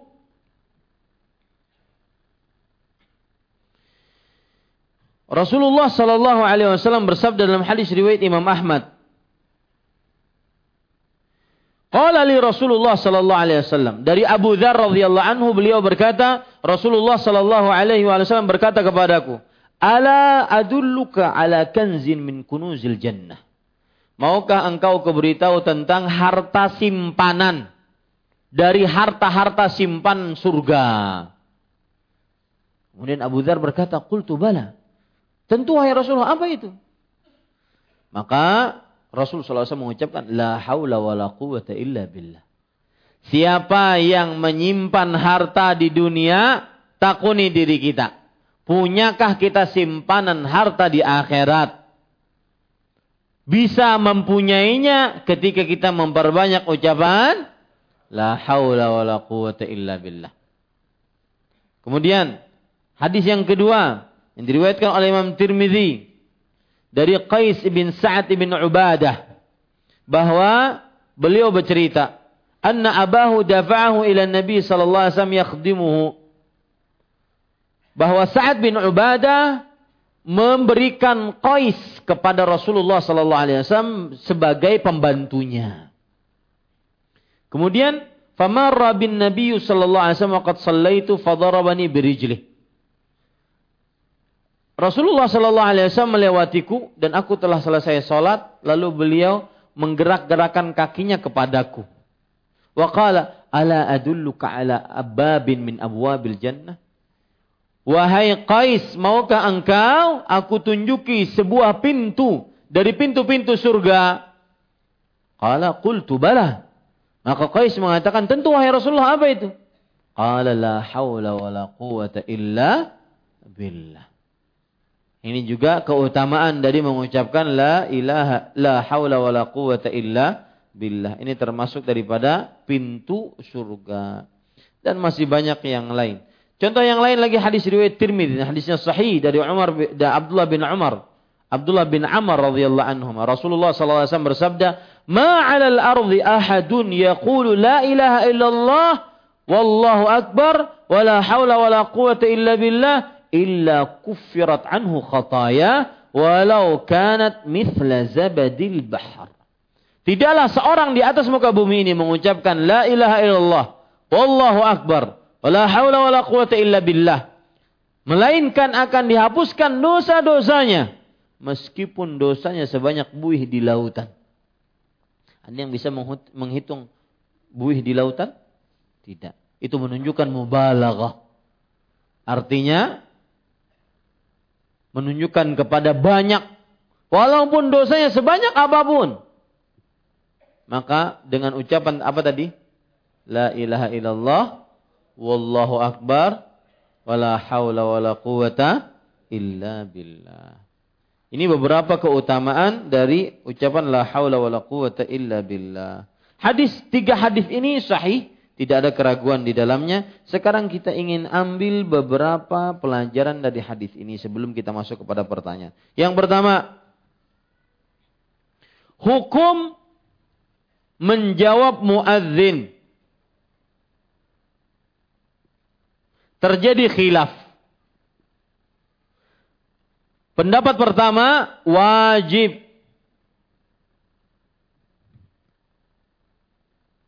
Pendapat kedua, mustahab. Dan ini pendapat jumhur.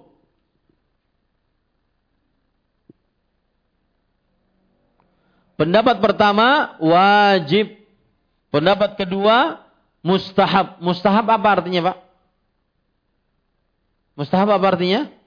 Dianjurkan. Kenapa pian kada betakun? Ya. Mustahab, jangan asal tulis. Mustahab itu artinya apa? Dianjurkan. Yang pendapat pertama mengatakan wajib, dan ini pendapatnya mazhab zahiri. Mazhab zahiri. Mazhab zahiri itu adalah mazhab yang bersandar kepada lahiriah dalil. Bersandar kepada lahiriah dalil. Ini mazhab zahiri. Dan pendapat yang kedua mengatakan apa tadi pendapatnya? Mustahab. Artinya dianjurkan. Dan ini pendapat jumhur.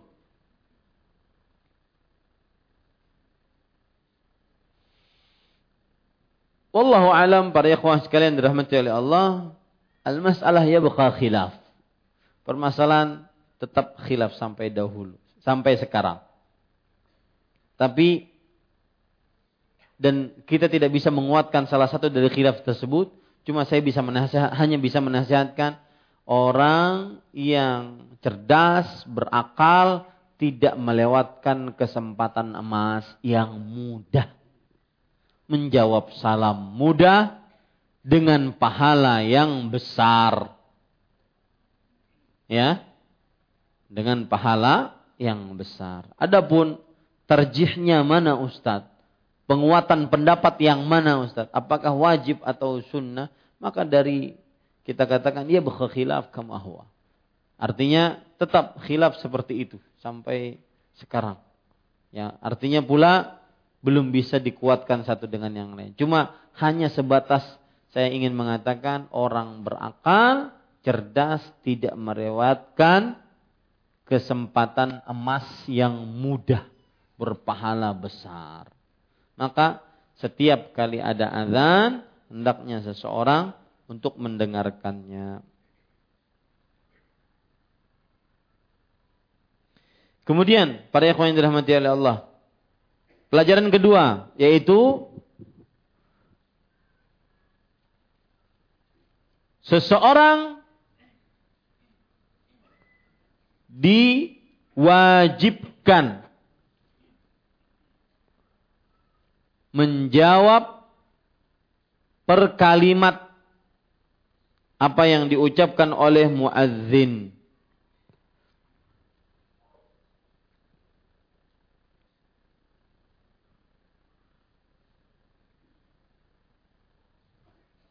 Kecuali hayya 'alas salah dan hayya 'alal falah.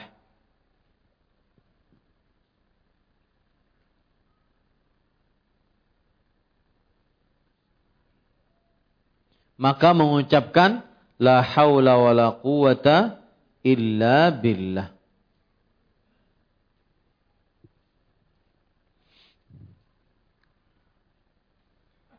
Dan terjadi khilaf di antara para ulama. dalam masalah menjawab hayalatain.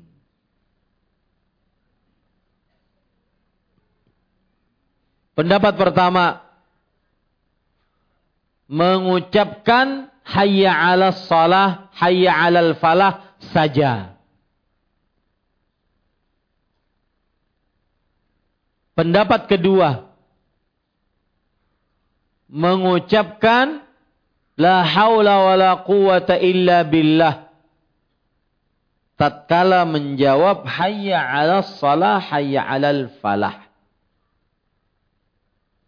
Pendapat ketiga, mengucapkan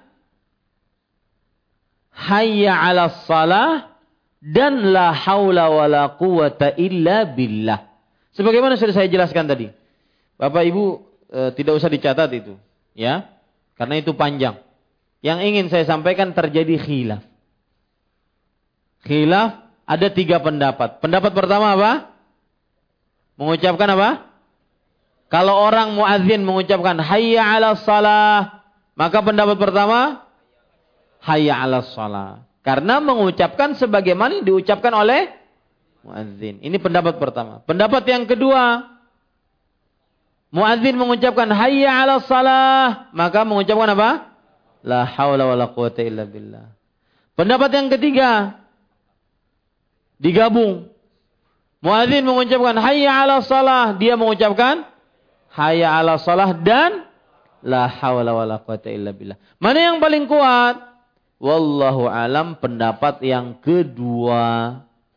Hayya 'alas shalah, maka kita mengucapkan la haula wala quwwata illa billah. Hayya 'alal falah, maka kita mengucapkan la haula wala quwwata illa billah.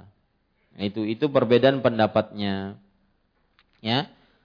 Hukumnya tadi yang kedua kita katakan, seseorang yang mendengar muadzin maka dia menjawab per kalimat seperti yang diucapkan oleh muadzin, kecuali ucapan hayya 'alatain, yaitu hayya 'alas shalah dan hayya 'alal falah, maka dia mengucapkan apa?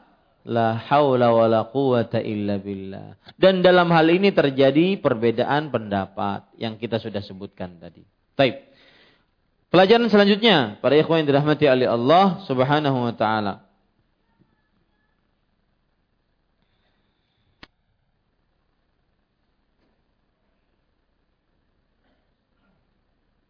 Apakah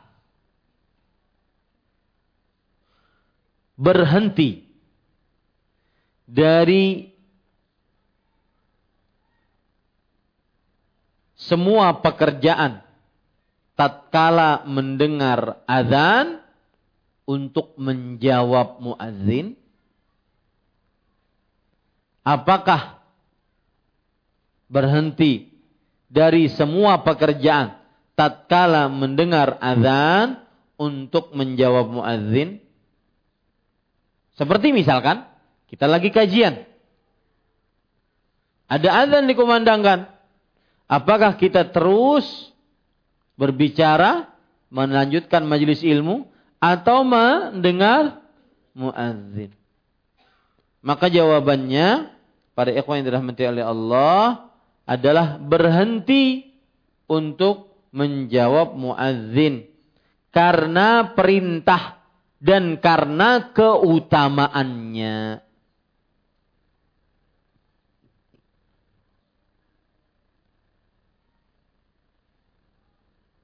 Dan juga karena ibadahnya, waktunya terbatas. Ibadahnya waktunya terbatas. Artinya, ibadah menjawab azannya pas azannya. Tidak bisa ditunda. Karena Rasulullah SAW mengatakan, jika kalian mendengar azan, ucapkan sebagaimana diucapkan oleh muadzin. Waktunya berarti apa? Terbatas atau lama? Atau luas? Terbatas, hanya pas kala azan. Ini tiga sebab. Kalau kita lagi melakukan sesuatu, mendengar azan, maka kita berhenti dan menjawab azan. Seperti kajian, seperti baca Quran, seperti doa, seperti zikir, maka berhenti. Jawab azan dulu. Apalagi merotet. Azan dulu dijawab. Ya, ini para ikhwan yang dirahmati oleh Allah. Pertanyaan selanjutnya, hukum selanjutnya. Bagaimana kalau pas tawaf?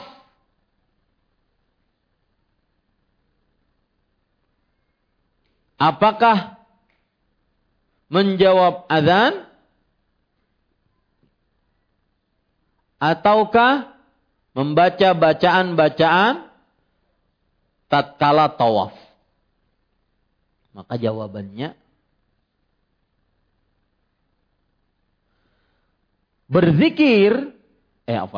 menjawab azan adalah termasuk bagian zikir. Dan zikir disyariatkan tatkala tawaf. Berarti tatkala tawaf kita juga menjawab azan. Ini para ikhwan dirahmati oleh Allah subhanahu wa ta'ala. Saya ulangi. Ya.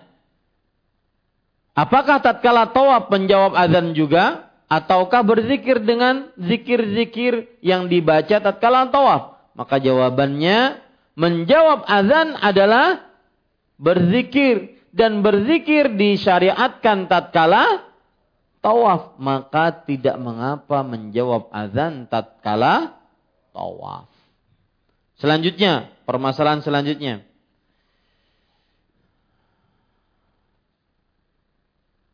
Orang sedang sholat, mendengar azan. Apakah dia menjawab azan di dalam sholatnya atau tidak? Maka catat, apakah orang yang sedang sholat menjawab azan? Nah, apa pendapat pian? Yang ahli fatwa, mana sini?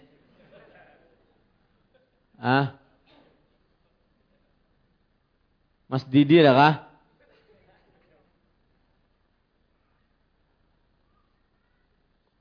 Ah, apa pendapat pian? Kada tahu. Beruntunglah yang mengucapkan tidak tahu. Ya, para ikhwan yang dirahmati oleh Allah subhanahu wa ta'ala. Maka apa hukumnya menjawab azan tatkala sedang salat? Maka jawabannya, terjadi khilaf. Coba. Ya, pasti pian awalnya kada boleh, gitu lah. Karena sholat. Ternyata khilaf di antara ulama. Coba, jangan asal-asal mudah menjawab. Ya, saya sering mengatakan, yang mengucapkan halal, haram, bid'ah, syirik, sunnah, tauhid, itu sedang menandatangani atas nama Allah. Tidak mudah berbicara seperti itu. Ya, ini hati-hati para ikhwan yang dirahmati oleh Allah. Para ulama berbeda pendapat. Pendapat pertama, jika sholatnya wajib, kada boleh. Pendapat kedua, berarti kalau sholatnya wajib kada boleh, berarti kalau sunnah boleh. Pendapat kedua, sholat wajib dan sholat sunnah tetap tidak boleh menjawab azan. Pendapat kedua itu.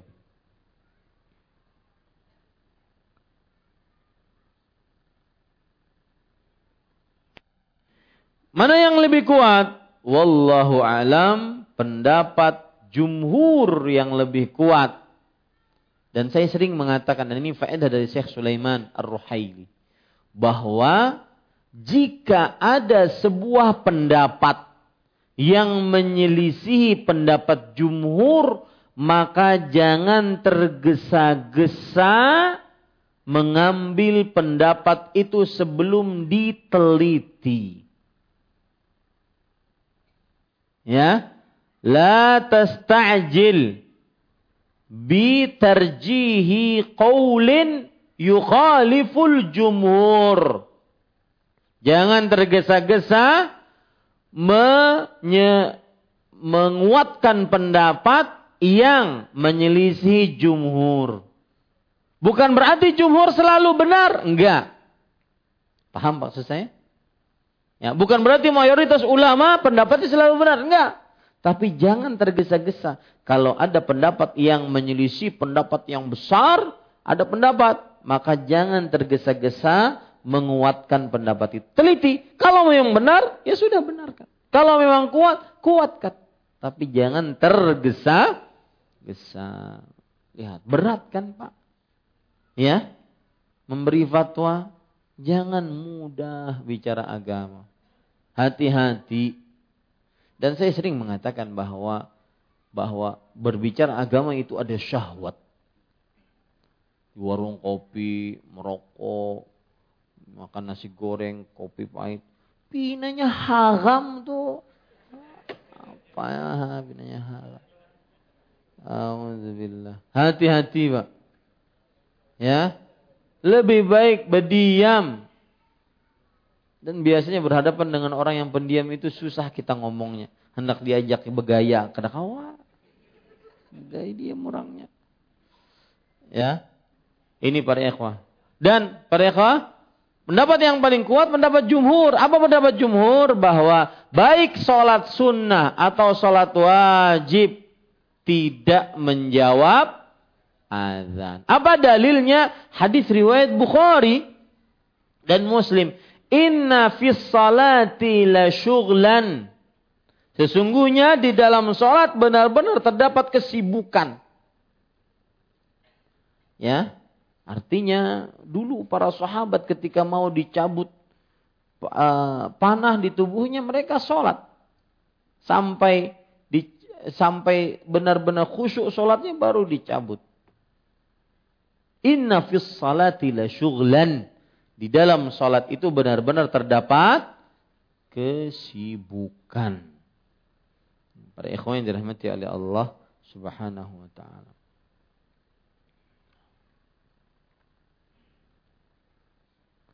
Kemudian faedah atau hukum selanjutnya. Apakah muazzin menjawab azannya sendiri?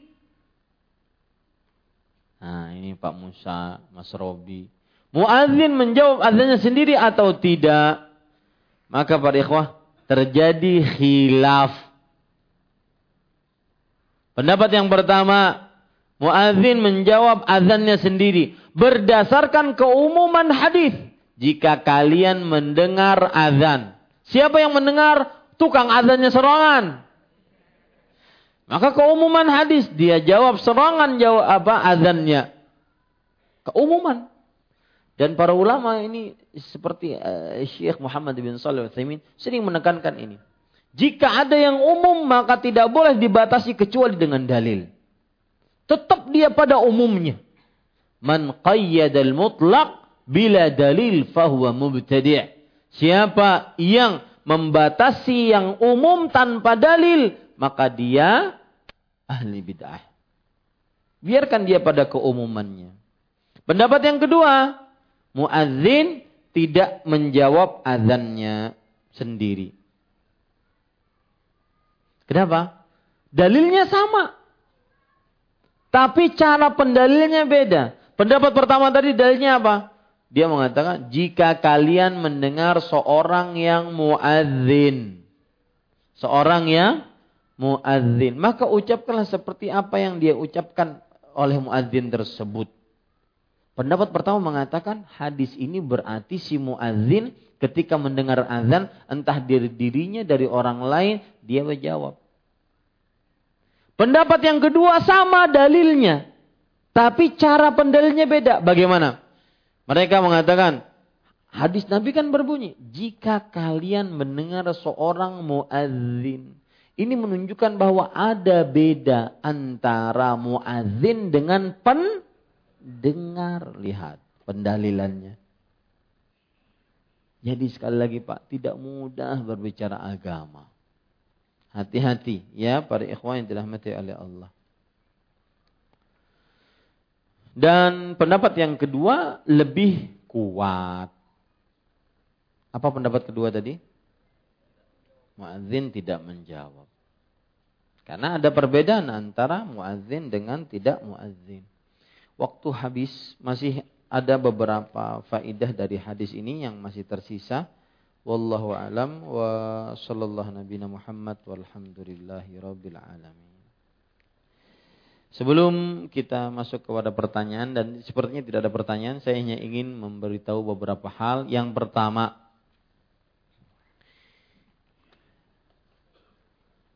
berdakwah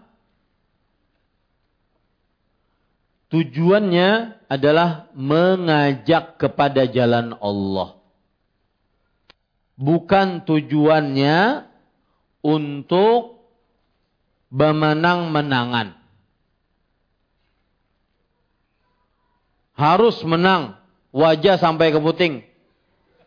Haram kada jadi kajiannya. Ya, apa madahan kayak itu? Lihat Rasulullah sallallahu alaihi wasallam tatkala di peperangan Taif. Ketika beliau ke Taif minta bantuan kepada penduduk Taif, ternyata malah disiksa, dilempari batu, dihinakan oleh penduduk Taif. Datang malaikat penjaga gunung dan menawarkan sebuah jasa kepada Rasulullah sallallahu alaihi wasallam untuk ditimpakan kepada penduduk Taif 2 gunung besar. Maka Rasulullah SAW mengatakan, "La bal arju an yukhrijallahu min aslabi man ya'budullah la yusyriku bihi syai'an." Tidak. Bahkan aku berharap kepada Allah agar dikeluarkan dari keturunan mereka orang-orang yang menyembah hanya kepada Allah Subhanahu wa taala, tidak menyekutukannya dengan sesuatu apapun. Jadi kita itu berdakwah mengajak manusia ke jalan Allah. Bukan mengajak manusia bakalahi, bakuntau. Siapa menang, siapa kalah. Tidak. Lihat firman Allah. Allah subhanahu wa ta'ala berfirman, "Ud'u ila sabili rabbik." Serulah kepada jalan Rabbmu. Itu. Ya. Berdakwah tujuannya mengajak kepada jalan Allah. Yang kedua, berdakwah fungsinya adalah cuma mengajak, tidak bisa memaksa. Ngajak saja. Ma'alar rasuli illal balagh. Tidak ada tugas para rasul kecuali cuma menyampaikan. Wa ma uridu illal islah. Aku tidak menginginkan kecuali perbaikan. Tidak bisa maksa karena al-hidayah biyahdillah yahdi man yasha'u ila sirati mustaqim. Allah mengajak kepada siapa yang dikehendakinya. Kalau sudah didakwahkan selesai. Menerima tidak menerima urusan siapa? Allah subhanahu wa ta'ala. Ya. Dan hal-hal ini membuat kita semakin pelan-pelan, semakin tidak tergesa-gesa di dalam berdakwah. Karena tujuannya memang cuma menyampaikan. Yang tidak terima itu urusan dia dengan Allah subhanahu wa ta'ala. Lau syaa Allah, kalau seandainya Allah ingin, la amana man fil ardi jami'an. Sungguh yang yang hidup di muka bumi ini semuanya beriman. Mampu enggak Allah menjadikan semua beriman? Mampu. Tetapi hikmatullah fil kaun. Ketetapan Allah di dalam penciptaannya bahwa ada yang beriman, ada yang kafir. Ada yang menerima hidayah sunnah, ada yang masih sibuk dengan bid'ah dan kesyirikannya. Kemudian yang ketiga, para ikhwan yang dirahmati oleh Allah subhanahu wa ta'ala. Pesan saya, kaum khawarij, mereka sesat akibat mereka tidak merujuk kepada para ulama.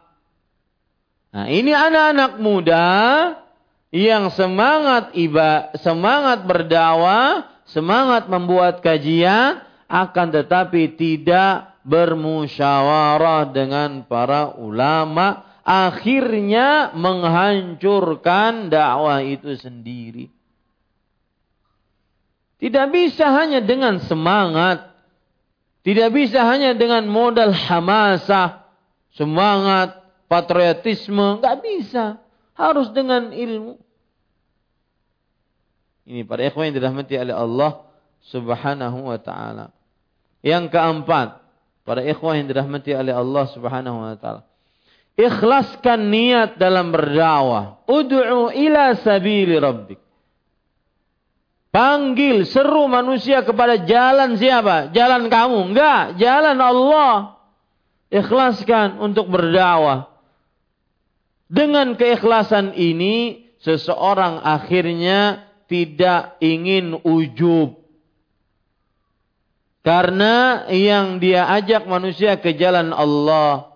Bukan ingin terlihat, saya fulan, saya begini, saya panitia, saya enggak.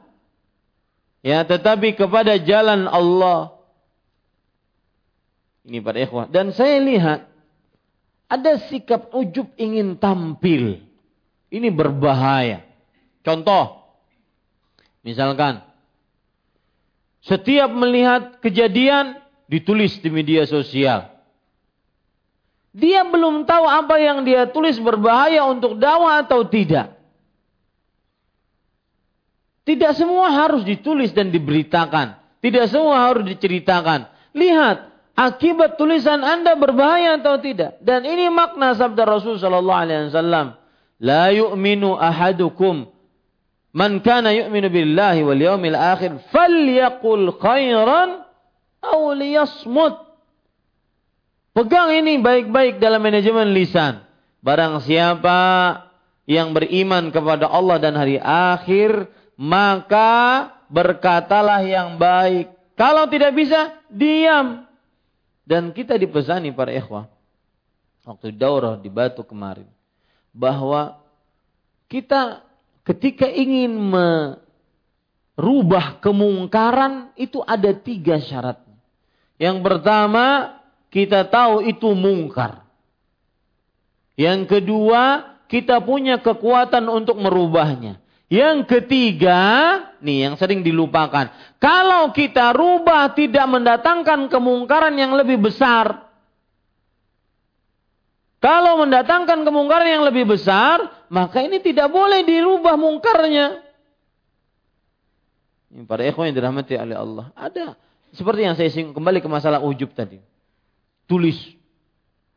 Inna lillahi wa inna ilaihi raji'un. Ustaz fulan dilarang untuk berceramah. Sekalsel ditulis. Ya, ini faedahnya apa yang dicoba? Saya semangat Ustaz untuk kasihan dakwah. Ini menghancurkan dakwah ente. Bawa nama-nama orang-orang yang berwenang. Ittaqillah. Takut kepada Allah dengan lisannya, dengan tulisannya. Apalagi ini. Penyebab tulisan, penyebab lisan, akibatnya tertumpah darah. Hati-hati ini. Jangan sampai seseorang ujub dalam tulisan. Ujub ingin terlihat paling update berita. Ya. Paling update begini. Paling cepat menyebarkan. Ini para ikhwan yang dirahmati oleh Allah Subhanahu wa ta'ala, hati-hati. Pikirkan matang-matang apa yang ingin kita kerjakan. Nulis, berbicara, kira-kira mendapat pahala atau malah mendatangkan kemudaratan. Hati-hati itu. Sama seperti yang saya katakan tadi, ya, yang ahli fatwa, yang di grup-grup WhatsApp, yang tidak ada ustadz di dalamnya berbicara masalah agama. Keluar, bubarkan grupnya. Nanti berbicara tentang agama tanpa ilmu. Hati-hati. Para sahabat dulu ketika berfatwa ditanyai oleh seseorang, dia mengalihkan, tanya si fulan. Si fulan tanya si fulan, si fulan tanya si fulan, sampai kepada yang ditanya pertama kali. Itu para sahabat. Ente siapa? Kok seenaknya ngomong fatwa halal haram, hati-hati. Ya. Ini pada ikhwan yang dirahmati oleh Allah Subhanahu wa ta'ala. Kalau hanya sekedar berbagi kebaikan, ada tulisan baik, ada tulisan yang baik dan terpercaya, silahkan dinikmati. Adapun perdebatan agama, pembicaraan fatwa halal haram, la, enggak boleh. Berikan kepada yang berhak yang berbicara. Fas'alu ahla dzikri in kuntum la ta'lamun. Bertanya kepada orang yang berilmu jika kalian tidak mengetahuinya. Bubarkan grup-grup itu. Kalau seandainya masih berbicara tentang fatwa-fatwa, bicara agama tanpa mengetahui. Baca Quran enggak bisa. Bahasa Arab apalagi. Kok berani-beraninya tentang fatwa halal haram, bid'ah, syirik, tauhid. Rame-rame membicarakan Indonesia ini bukan negara Islam, bukan. A'udzubillah. Ya akhi, hati-hati. Bicara tentang qadaya ammah, bicara tentang permasalahan yang menyangkut orang banyak, jangan sekali-kali dimudah-mudahkan berbicara tentang itu. Karena dia berbicara tentang orang banyak, nyawa orang banyak. Kita menanggung dosa sendiri saja kebingungan nanti di hadapan Allah, bagaimana menanggung dosa orang banyak. Hati-hati. Ya, ini para ikhwan yang dirahmati oleh Allah. Kemudian yang kedua, ayat tadi mengatakan ud'u ila sabir rabbika bil hikmah. Para ulama membagi beberapa arti hikmah itu. Pertama dengan ilmu, yang kedua dengan kesabaran, yang ketiga dengan sikap hati-hati. Ya. Berdakwah itu dengan ilmu, bukan dengan hanya modal semangat. Yang kedua dengan kesabaran. Tidak mudah membalas dendam, tidak mudah tersulut emosi. Ya. Maka ini semua sebenarnya kembali kepada hati. Ente ngapain? Mau ngapain ketika berdakwah? Mengadakan kajian, mengadakan tabligh akbar, agar dilihat wah atau agar menyampaikan ilmu agama? Ini para ikhwan yang dirahmati oleh Allah, hati-hati. Mulai saat sekarang jamaah Masjid Imam Syafi'i ngomongnya hati-hati. Di sosial media hati-hati. Jauhi perdebatan kusir. Lebih baik diam. Agama bukan untuk diberdebatkan, dipelajari, diamalkan, didakwakan. Illal ladzina amanu wa 'amilus shalihat wa tawasaw bil haqqi wa tawasaw bis sabr. Diilmui, diamalkan, didakwahkan. Itu agama. Bukan untuk didebatkan. Apalagi debat kusir. Maka saya sarankan. Bahkan ini saya meminta dengan sangat. Yang di grup-grup WhatsApp yang di dalamnya tidak ada orang berilmu di dalamnya. Kemudian terjadi debat-debat, keluar saja. Banyakin dosa antum di dalamnya. Ya. Banyakin dosa. Wallahu alam. Ini kira-kira yang bisa sampaikan tepat jam 9. Semoga bermanfaat apa yang baiknya dari Allah Subhanahu wa taala. Sallallahu alaihi wasallam. Dan satu lagi pesan tentang kejadian Al-Ustaz Al-Fadhil Khalid, jangan ada yang komen di sosial media sedikit pun. Ngapain te komen? Pengamat politik. Politik dakwah. Ya, enggak perlu. Ya. Belajar aja di masjid, belajar Bulughul Maram. Kajian aja enggak hadir. Sok-sok pengamat. Ya, demikian. Subhanakallahumma hamdik, asyhadu an la ilaha illa anta astaghfiruka wa atubu ilaik. Wassalamualaikum warahmatullahi wabarakatuh.